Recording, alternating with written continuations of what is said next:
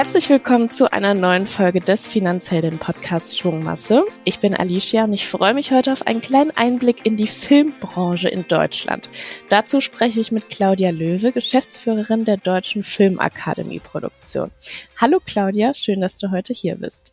Hallo Alicia, vielen Dank für die Einladung. Erzähl uns doch mal, wer bist du und was machst du? Ich bin die Produzentin vom Deutschen Filmpreis und vom Nachwuchspreis First Steps und ähm, das sind zwei Veranstaltungen, die mich tatsächlich das ganze Jahr über gut beschäftigen.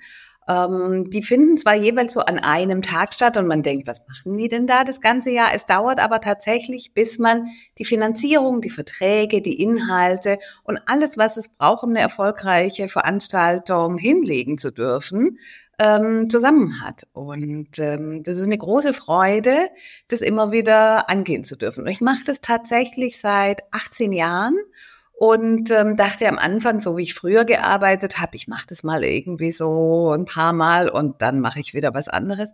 Und es hält mich aber total, weil es ähm, so spannend und abwechslungsreich ist.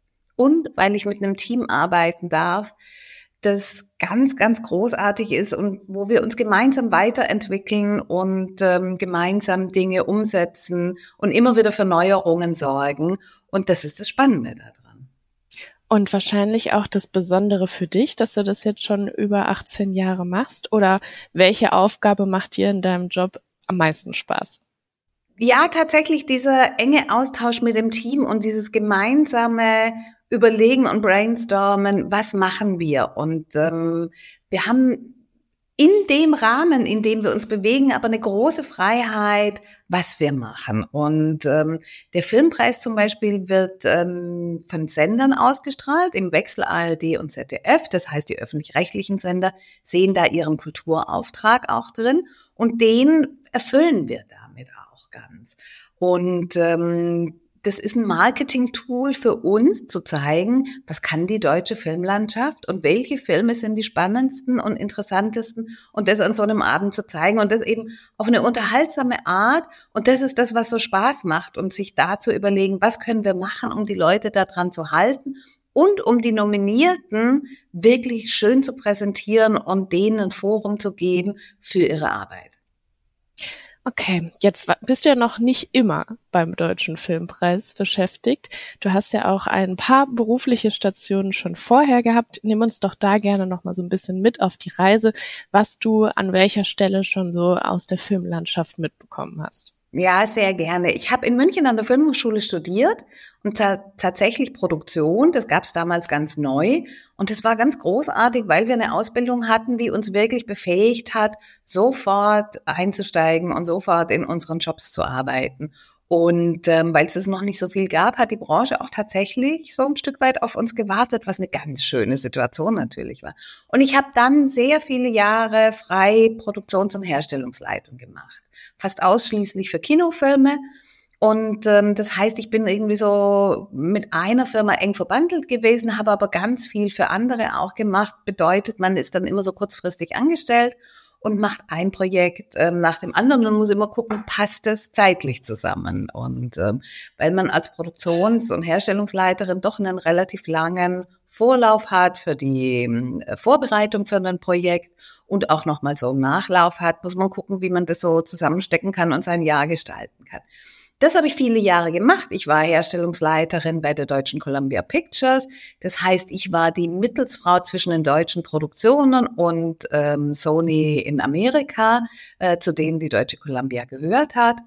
Mm, das habe ich ein paar Jahre gemacht und das war auch nochmal ein ganz anderer Einblick, weil es natürlich auch immer darum ging, den deutschen Markt und die deutsche Herstellungsweise den Amerikanern zu vermitteln, die manchmal ganz andere Vorstellungen hatten, wie groß das Team ist, wie viele Menschen was machen und äh, so. Und ähm, da danach bin ich an die DFFB, das ist die Filmhochschule in Berlin, und habe da die Produktionsklasse geleitet. Habe denen dann ihr, zu, ihr Programm zusammengestellt und immer überlegt, was brauchen die, wen müssen die treffen, mit wem können die jetzt am besten sich weiterbilden und was lernen. Und von da bin ich dann zur Deutschen Filmakademie Produktion gekommen. Spannende Station. Ich habe direkt schon ein paar Anschlussfragen. äh, direkt als erstes, ähm, du hast gesagt, so ein bisschen die Mittelsfrau zwischen deutschen und amerikanischen Produktionen. Was sind denn da die größten Unterschiede oder was waren da die Herausforderungen? Sowohl die finanzielle Größe von dem Projekt als auch äh, die Größe der Teams. Ähm, in Amerika wird ja ganz viel über die Unions ähm, abgewickelt. Das heißt, es gibt ganz klare Vorgaben, wie viele Menschen müssen in einem Team für was zuständig sein, weil die ähm, Verteilung eine ganz andere ist. Also sprich, da gibt's ähm, ähm, Fahrer, die zum Beispiel immer die LKWs fahren. Das war damals bei uns noch nicht so gegeben. Das hat sich verändert über die Zeit, dass auch hier die Beleuchter nicht mehr selber die LKWs fahren und nachts umsetzen zu einem anderen Drehort, und ähm, zum Beispiel, wie viele in einem Department sind wie Aufnahmeleitung. Das war bei uns alles immer sehr viel kleiner besetzt und die kamen immer, haben sich an den Drehort gestellt und waren ganz irritiert, dass man es auch in so kleinen Teams machen kann und sehr effektiv arbeiten kann und fanden das ziemlich spannend ähm, und haben immer versucht, da irgendwie sich Sachen abzugucken und mitzunehmen. Und unsere äh, Projekte sind natürlich von der Finanzierung her in einem ganz anderen Rahmen ähm, als die in Amerika sind, die meisten Kinofilme. Und ähm, wir waren damals aber sehr gut gestellt mit den Finanzierungen. Also insofern ging es uns da schon sehr gut und wir hatten vergleichsweise große Teams. Aber trotzdem in dem Vergleich waren wir sehr klein. Okay, auf die Finanzierung kommen wir gleich nochmal zu sprechen. Du hast es jetzt schon ein bisschen angesprochen, dass sich gerade bei diesem Thema auch schon was verändert hat. Aber jetzt so dein Blick auf die Branche, was hat sich in den letzten 20 Jahren am stärksten verändert? Es gibt so ganz viele Richtungen, in die sich so ein bisschen verändert hat. Ähm, es ist an manchen Stellen sehr viel offener geworden, was jetzt Diversity, was ähm, Einbindung von ähm, unterschiedlichsten Menschen mit unterschiedlichsten Hintergründen angeht. Es gibt aber auch eine finanziell angespanntere Lage. Ähm, die Preise werden immer teurer, die Budgets nicht, die werden nicht höher. Und das heißt, man muss immer mehr da reinkriegen. Und es gibt zum Beispiel ja auch in der Filmbranche ähm, den nachhaltigen Aspekt, den man damit bedenken muss. Und ähm, das wird aber finanziell nicht ähm, gewertschätzt quasi. Man darf das bei den Förderungen mit angeben und es wird irgendwie mit reingerechnet. Es gibt deswegen aber nicht mehr Geld. Und das ist natürlich eine wahnsinnige Herausforderung. Und dann ist eine große Veränderung, dass die Streamer in Deutschland auf dem Markt sind und wahnsinnig viele Projekte anbieten. Und wir hatten jetzt wirklich so zwei, drei Jahre, wo manche Projekte abgesagt werden mussten, weil keine Teams zusammengestellt werden konnten, weil so viel produziert wurde. Und da war ein großes Thema Fachkräftemangel. Das hat sich verändert, ähm, weil es ähm, auch bei den Streamern jetzt viel weniger Aufträge gibt. Also es war zum Beispiel so, dass im Oktober 2022 waren so um die 30 Projekte, die von Streamern gemacht wurden und im Oktober 23 waren es nur noch 10. Also da merkt man, wie das runtergegangen ist und dass die eben auch ihre Finanzen runtergekürzt haben und weniger machen und äh, eine andere Auftragslage in Deutschland herrscht. Also liegt es dann wirklich an den finanziellen Mitteln, die fehlen, dass weniger produziert wird? Oder wie ist gerade jetzt bei den Streamern dieser große Abschwung zu erklären? Ja, also ich glaube, es hängt schon auch ähm, damit zusammen, was in Amerika passiert. Und dadurch, dass der ähm, Streik der Drehbuchautorinnen und Schauspielerinnen so lange gedauert hat, das war natürlich ein ganz schöner Dämpfer für alle.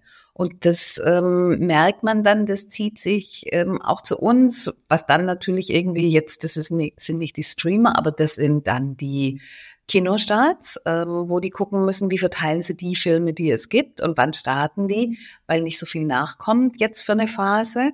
Und bei den Streamern ist es, die sind ja alle börsennotiert und ähm, Netflix zum Beispiel schreibt noch immer keine schwarzen Zahlen. Die finden zwar immer neue Investorinnen, aber letztendlich sind die immer noch in den roten Zahlen und ich glaube, daran arbeiten die jetzt, dass sie da rauskommen. Und deswegen wurde da extrem gekürzt. Weil man natürlich auch merkt, es gibt so viele neue Streamer, das hat sich so wahnsinnig verteilt auf dem Markt, dass die Konkurrenz so groß ist, dass die da gucken müssen, wie sie zu ihren Zahlen kommen. Okay.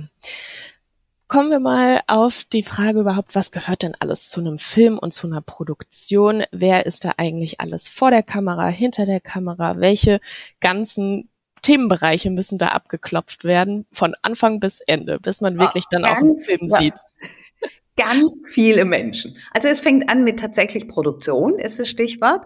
Ähm, in der Produktion gibt es Produzentinnen ähm, und entsprechende Mitarbeiterinnen und dort wird, das ist ein bisschen unterschiedlich bei Kino und Fernsehen. Bei Fernsehen werden üblicherweise die Bücher von den Produzentinnen, Producerinnen entwickelt und dann wird überlegt, welche Regisseurin, welcher Regisseur passt da perfekt dazu. Bei Kino bringen oft Regisseurinnen Stoffe und Bücher mit und schreiben die auch selber. Das ist aber ein sehr deutsches Ding, das ist in anderen Ländern nicht unbedingt so. Ähm, und in dem Moment, wo es ein Buch gibt ähm, und eine Idee gibt, sind natürlich irgendwie so ein oder mehrere Drehbuchautorinnen damit ähm, beschäftigt, es weiterzuführen. Ähm, und dann kommt eben Regie dazu. Und es gibt dann ein Team aus kreativen Köpfen, die es braucht, um einen Film zu machen. Ähm, das ist Casting, um die richtigen Schauspielerinnen für die Rollen rauszusuchen, die Schauspielerinnen, Kamera, Szenenbild, Kostüm und Maskenbild, Musik, Schnitt und Ton. Und dann gibt's ganz viele Menschen in diesen einzelnen Departments, die eben von der Stoffentwicklung bis zur Postproduktion diese jeweiligen Head of Departments unterstützen und da ihre ganz eigenen Jobs haben. Also eigentlich ist dass die die unterstützen, gar nicht so ganz richtig, sondern es gibt zum Beispiel einen Szenenbildner und dann gibt es Leute, die ihre eigenen äh, Jobs haben, die sich um die Requisiten kümmern, die sich um ähm, alles kümmern, was gebaut werden muss. Und da gibt's ganz unterschiedliche ähm, Varianten und letztendlich müssen die aber alle zusammenarbeiten und ganz eng sich äh, verknüpfen, um nachher ein cooles Set ähm, da stehen zu haben, wo eben mehrere Menschen dran beteiligt sind dass das so ist. Und genauso ist es beim Maskenbild, wo ein Maskenbild entwickelt wird. Das wird nicht einfach nur jemand geschminkt, damit die oder der gut aussieht, sondern es geht immer darum, die Figuren zu unterstützen. Genauso mit Kostüm. Und ähm, Kostümbildnerinnen haben dann einfach ähm, auch ein Team, mit dem sie arbeiten, die zusammensuchen, die schneidern, ähm, die dann auch sich um die Anschlüsse kümmern beim Drehen. Das bedeutet, die Filme werden nicht durchgehend gedreht. Das heißt, es kann passieren, dass man am ersten Drehtag die letzte Szene dreht. Und man muss sich das mal für die Schauspielerinnen vorstellen, was das bedeutet, von der emotionalen ähm, Flexibilität zeigen müssen. Und dann wird irgendwie an einem Motiv, wo man dreht, eben irgendwie alles gedreht, damit man nicht beständig wieder in dieses Motiv geht, sondern das wird dann so an einem Tag, an zwei, an drei Tagen da gedreht. Und das heißt, man springt beständig in diesem Drehbuch hin und her. Und das bedeutet, es muss eine Person geben, die nämlich sich um die Anschlüsse kümmert. Die Person heißt Continuity und darauf achtet, dass jetzt, wenn jemand am Tisch sitzt und isst, die Gabel auf der richtigen Seite hat ähm, für die nächste Einstellung, der Teller in der richtigen Ausgangsposition ist, also wie viel ist schon gegessen, wie viel ähm, ist frisch da. Das muss alles bedacht werden, auch dass das Licht richtig ähm, bleibt und sowas. Und das ist ein ganz spannender Punkt. Ganz viele Menschen vor und hinter der Kamera. Du hast gerade schon äh, einiges davon aus, aufgezählt. Wie lange dauert es denn aber wirklich vom wir schreiben ein Drehbuch bis äh, ich sehe es im Fernsehen oder im Kino? Ganz unterschiedlich. Es geht für Fernsehfilme schneller, weil es da meistens einen Auftrag gibt. Also das heißt, man geht mit einer Idee zum Sender und die beauftragen das. Dann ist das so innerhalb von einem Jahr, manchmal auch zwei. Bei Kino kann es manchmal drei, vier, fünf Jahre dauern, weil es dauert einfach, bis die Geldgeberinnen überzeugt sind und bis man das Geld zusammen hat und der Stoff entwickelt ist, ähm, zieht sich's manchmal. Hin und wieder geht's auch schnell, vor allem wenn es zum Beispiel ein Sequel ist und man schon einen erfolgreichen Film hat, auf den man aufbauen kann. Dann ist es eine schnellere Geschichte, aber manchmal zieht sich's auch. Also wird auch im Vorhinein schon entschieden, wo der Film am Ende ausgestrahlt wird. Üblicherweise ist klar, ist das ein Fernsehfilm oder ist das ein Kinofilm. Manchmal gibt's ähm, so, sage ich mal, so Abweichungen, also dass ein Fernsehfilm ins Kino kommt, weil man nach der Produktion merkt, Mensch, der hat so tolle Bilder, die Geschichte trägt so tief, wir bringen ihn ins Kino. Also zum Beispiel hatten wir beim Filmpreis vor, ich glaube, vier Jahren den Film von Maria Schrader, Ich bin dein Mensch. Der war eigentlich als Fernsehfilm konzipiert und produziert worden. Und als er fertig war, haben Sender und Produktion gemeinsam entschieden, wir bringen ihn ins Kino. Und das haben sie sehr erfolgreich gemacht. Und er hat auch einen deutschen Filmpreis gewonnen. Sehr cool. Ja.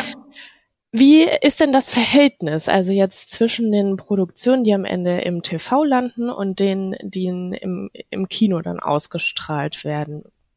Ich kann es prozentual gar nicht so genau sagen, aber es sind sehr, sehr viel mehr Fernsehfilme, die produziert werden als Kinofilme. Kinofilme sind es so zwischen 140, 160, sowas in der Richtung. Wir können es immer ganz gut abschätzen, weil wir haben eigentlich immer 120, 125, die zum Filmpreis einreichen. Sowohl Kinofilme, Fiction als auch Dokumentarfilme und Kinderfilme. Das sind die drei Filmarten, die bei uns einreichen. Und da könnte es immer irgendwie, das ist immer ein guter Gradmesser, weil eigentlich mehr oder weniger fast alle, die produzieren, einreichen. Natürlich auch, um ihren Teams die Möglichkeit zu geben, beim Filmpreis dabei zu sein. Okay, dann kommen wir jetzt nochmal auf die Finanzierung zu sprechen. Du hast schon so ein bisschen die historische Entwicklung angesprochen. Wie funktioniert aber denn überhaupt die Finanzierung einer Filmproduktion? Was oder wer gehört da alles dazu? Woher kommt das Geld? Hm, das setzt sich aus unterschiedlichen Teilen zusammen. Im Fernsehen gibt es Auftragsproduktion. Das heißt, man bespricht es mit einem Sender und dann kommt die 100 Prozent der Finanzierung kommt vom Sender. Dann gibt's auch beim Fernsehen Co-Produktion. Das bedeutet, dass man zum Beispiel sich die Rechte behält, ähm, das in der Welt verkaufen zu können, die Weltrechte. Ähm, und dann hat, sucht der Sender sich, äh, der Produzent oder die Produzentin sich noch ähm, entweder internationale Partnerin oder Förderung oder es wird zum Beispiel im Ausland gedreht und ähm, es gibt ein Steuersparmodell, wie es das in Tschechien oder in Ungarn oder so gibt. Ähm, da gibt es verschiedene Möglichkeiten. Und also diese zwei Varianten gibt es beim Fernsehen. Und beim Kino ist das Fernsehen in Deutschland auch immer dabei. Außer jetzt bei großen Verleihern, die selber produzieren, wie zum Beispiel die Warner oder die Konstantin, die haben dann Output-Deals mit dem Fernsehen, so dass die Filme später schon auch im Fernsehen laufen. Sie brauchen es aber nicht zwingend zur Finanzierung und können sich da noch mehr offen lassen, weil die andere Mittel selber haben. Und ähm, da sind wir auch schon bei dem Punkt, der Verleih ist ein ganz wichtiger Punkt für die Finanzierung und dann der Vertrieb. Vertrieb bedeutet der Verkauf in weltweit von dem Film und das passiert eben bevor der Film fertiggestellt wird, also schon in der Projektierung von dem Film. Und dann gibt es in Deutschland ähm, die Förderung die eben die Filme mitfinanziert. Und da gibt es unterschiedliche Formen. Es gibt staatliche Förderungen und es gibt regionale Förderungen. Ähm, staatlich ist zum Beispiel BKM, regional hat dann irgendwie so fast jedes Bundesland eine eigene Förderung, eine ganz große hier in Berlin oder in NRW, in München. Ähm, da gibt es ganz unterschiedliche, es gibt dann auch so ein paar kleinere. Und das bedeutet, das sind steuerbasierte Förderungen, heißt, die gibt es, damit die Produktionen in die Bundesländer kommen. Und damit man da Geld ausgibt und damit die Branche in diesen Bundesländern am Laufen hält auch. Und das ist natürlich eine große Unterstützung. Und das ist schon auch was sehr Deutschland-Spezielles, was auch so aus der Historie kommt, dass wir die deutschen Filme mit der deutschen Sprache schwierig ins Ausland verkaufen können. Das heißt, englische Filme, die haben auch Förderung, aber nicht ganz in der Höhe, wie wir das haben, weil sie eben mit den englischen, englischsprachigen Filmen es viel leichter haben, die ins Ausland zu verkaufen. Okay, also Förderung, so wie ich es jetzt rausgehört habe, sind schon eine essentielle Einnahmequelle. Ja. ja. Und äh, welche Einnahmequellen gibt es darüber hinaus? Jetzt beim Kino weiß ich, ich muss ein Kinoticket kaufen. Ist es denn wirklich dann auch der, also ein wichtiger Bestandteil, dass ein Kinofilm am Ende auch rentabel ist? Oder wie kann man das einschätzen? Ja, das ist natürlich ähm, für die Kinos auch ganz, ganz wichtig, dass da auch eine Vielfalt kommt und dass da nicht nur amerikanische Filme zu sehen sind, sondern wir eben auch deutsche Filme zeigen. Und da gibt's dann so eine Verteilung ähm, der Einnahmen. Also da bleibt irgendwie so, die Hälfte bleibt im Kino, dafür, dass die irgendwie so die Häuser haben, die Technik haben, die immer auf dem neuesten Stand ist. Und dann verteilt sich zwischen Verleih, Vertrieb, Förderung und meistens hat äh, Produzent, Produzentin so eine Art Korridor, wo die am Anfang schon ein bisschen was bekommen, aber richtig verdienen tun die Produzenten nur, wenn der Film wirklich sehr erfolgreich ist im, im Kino. Also das ist mit deutschen Filmen wirklich sehr schwierig, weshalb sich viele Produzentinnen über die Produktion der Filme finanzieren, wo sie eben schon eine Producer-Fee und Handlungskosten bekommen. Okay. So, als Außenstehende habe ich jetzt zum Beispiel das erste Mal gehört. Da weiß man natürlich, okay, man hat ein Kinoticket, aber was dann noch alles so dazugehört und welche, ja, welchen Rattenschwanz es im Prinzip ja dann am Ende auch noch gibt, dass ein Film am Ende auch irgendwie im Plus landet, ähm, hört sich ja schon äh, schwieriger an. Ist es auch. Und es gibt übrigens noch eine ganz tolle Förderung, die aus den Kinotickets finanziert ist. Das ist die FFA, die Förderungsanstalt die sich so nach dem Zweiten Weltkrieg irgendwann mal gegründet hat aus der Branche und die eben für jedes Ticket, das in Deutschland verkauft wird, bekommen die einen gewissen Anteil. Und das schütten die dann wieder aus, um wieder Filme zu machen. Und das finde ich zum Beispiel so ein ganz schönes System. Und die haben sowohl ähm, Projektförderung als auch Referenzmittelförderung. Referenz bedeutet, je erfolgreicher der Film ist, je mehr Ausschüttung bekommen sie wiederum für den nächsten Film. Wie ist denn dein Blick auf die Zukunft der deutschen Filmlandschaft? Wo siehst du den deutschen Film in 20 oder 30 Jahren? Und was sind damit verbunden vielleicht auch aktuelle Herausforderungen? Ich glaube tatsächlich, was wir vorhin schon angesprochen haben, die größte Herausforderung ist die finanzielle Basis und das wirklich zu setzen. Und das liegt ein bisschen auch mit daran, dass über Jahre hinweg viele äh, internationale Produktionen in Deutschland auch waren und die sich jetzt so ein bisschen verteilen in andere Länder, die ein klares Steuersparmodell haben. Und darum kämpfen wir gerade und es gibt gerade ähm, so im Ansatz eine neue äh, Förderungsgesetz, um da so für Veränderungen zu sorgen, um eine Stabilität zu bringen. Wenn wir das nicht bekommen, dann wird es wirklich schwer für die Branche. Und das ist einfach ähm, so, dass kleinere Firmen vielleicht sterben werden, wenn die sich nicht weiterhalten können, wenn diese Finanzierung nicht verändert wird.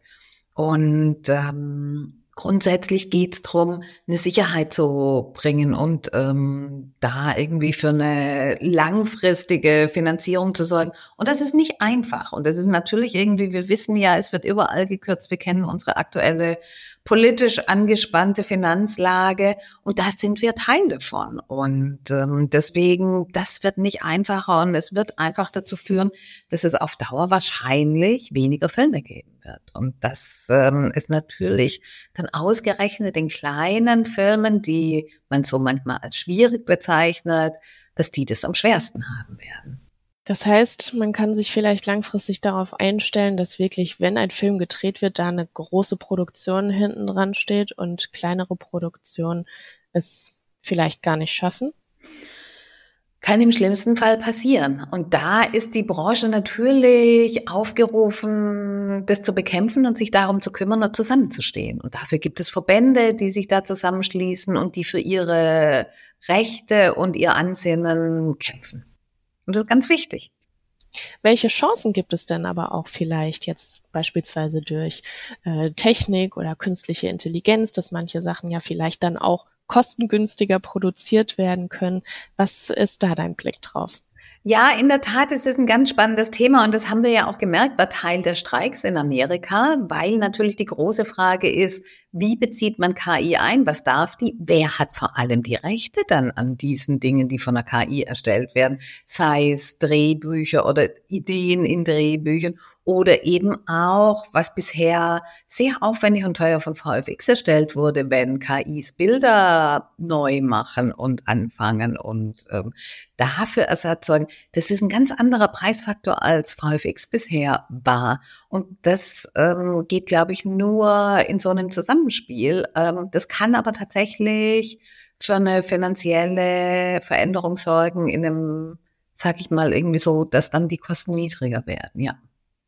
Aber das okay. ist noch ganz am Anfang und ähm, wir hatten bei der letzten Mitgliederversammlung der Filmakademie ähm, so einen Einblick in Dinge, die schon jetzt so passieren können, wo vielen wirklich der Kiefer ganz schön weit runtergefallen ist, was schon alles möglich ist und wie Menschen verändert werden und als Grundlage genommen werden, um in neue Filme gesetzt zu werden und sowas, da schluckt man schon ganz schön. Aber es fördert natürlich dann vielleicht auch die neuen oder die Skills der Menschen, die nicht von Maschinen ersetzt werden können, wie ja. beispielsweise das Einfühlsvermögen und die Empathie. Und äh, das wird bestimmt spannend, wie ja in allen oder in vielen Berufsfeldern auch.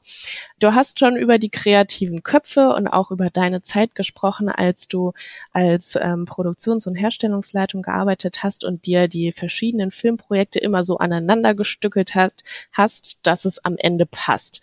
Das heißt, für mich zum Verständnis, dass alle Filmschaffenden immer in kurzfristigen Beschäftigungen angestellt sind? Fast alle, ja.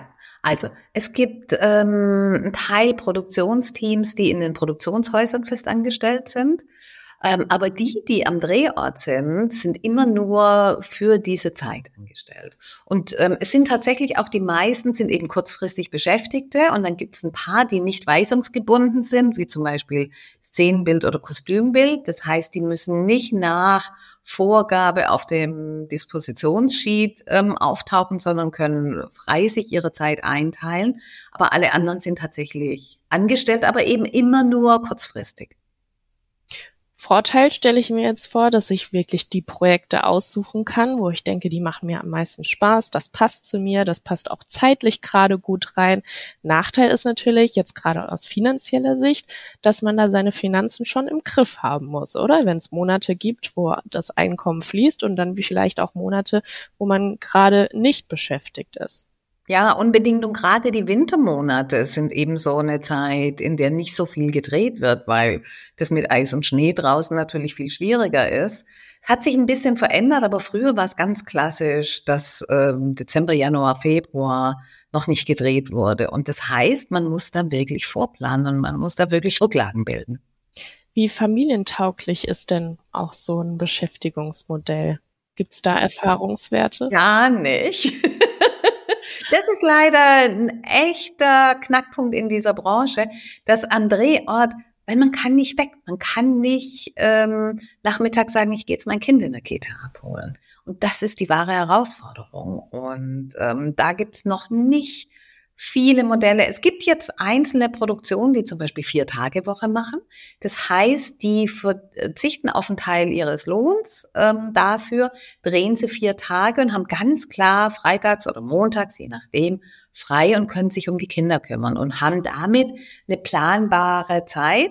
Und da gab es jetzt so einige Produktionen, die das gemacht haben, die auch gut funktioniert haben. Und das könnte eine Zukunft sein, weil man einfach gucken muss, wie man es tatsächlich familientauglicher hinbekommt. Ist das auch ein Grund, warum die Einkommensunterschiede zwischen Mann und Frau, also der sogenannte Gender Pay Gap, so hoch ist? Ich habe hier eine Zahl gefunden, dass ähm, in der Filmbranche der Gender Pay Gap bei 35 Prozent liegt und jetzt über alle Branchen hinweg liegt der ja nur bei 18 Prozent und jetzt beispielsweise bei der Kamera sogar bei 58 Prozent. Wie ist das zu erklären? Ist das nicht schrecklich? Ich finde, das ist so furchtbar, wenn ich da drauf gucke.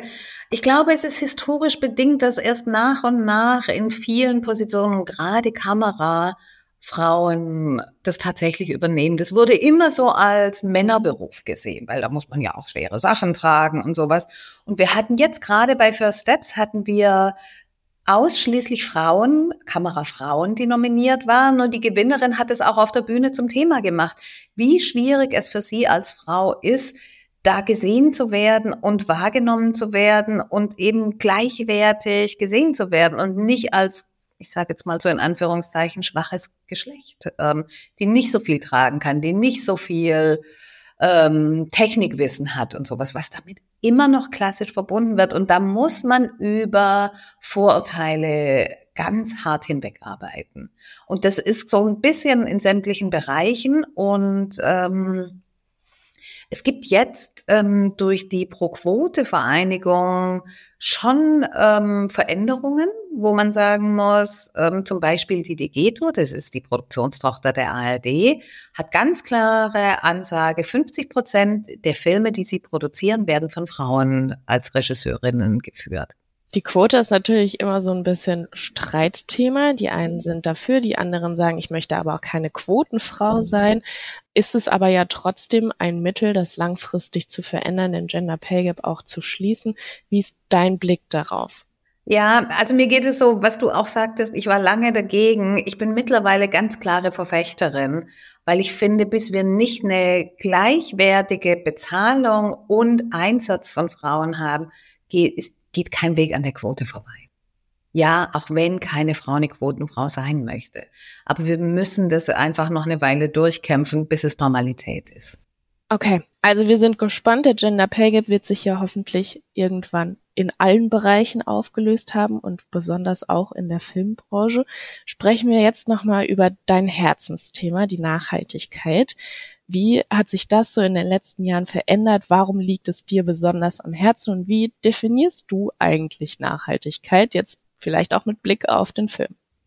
Für mich ist es ein ganz wichtiges Thema, weil ich gemerkt habe, ich habe zu Hause so um jede Plastiktüte gekämpft und irgendwann mal dachte ich, Moment, aber da ist irgendwie ein Riesenloch zwischen dem, was ich zu Hause versuche umzusetzen in meinem Leben und dem, was ich arbeite. Und gerade Events sind ja ganz furchtbare Nachhaltigkeitskiller, weil Dinge für einen Tag aufgebaut, abgerissen, weggeworfen werden. Also haben wir uns gemeinsam im Team hingesetzt und überlegt, wo können wir Situationen schaffen, wo nicht Dinge weggeworfen werden. Wie können wir das alles viel nachhaltiger machen?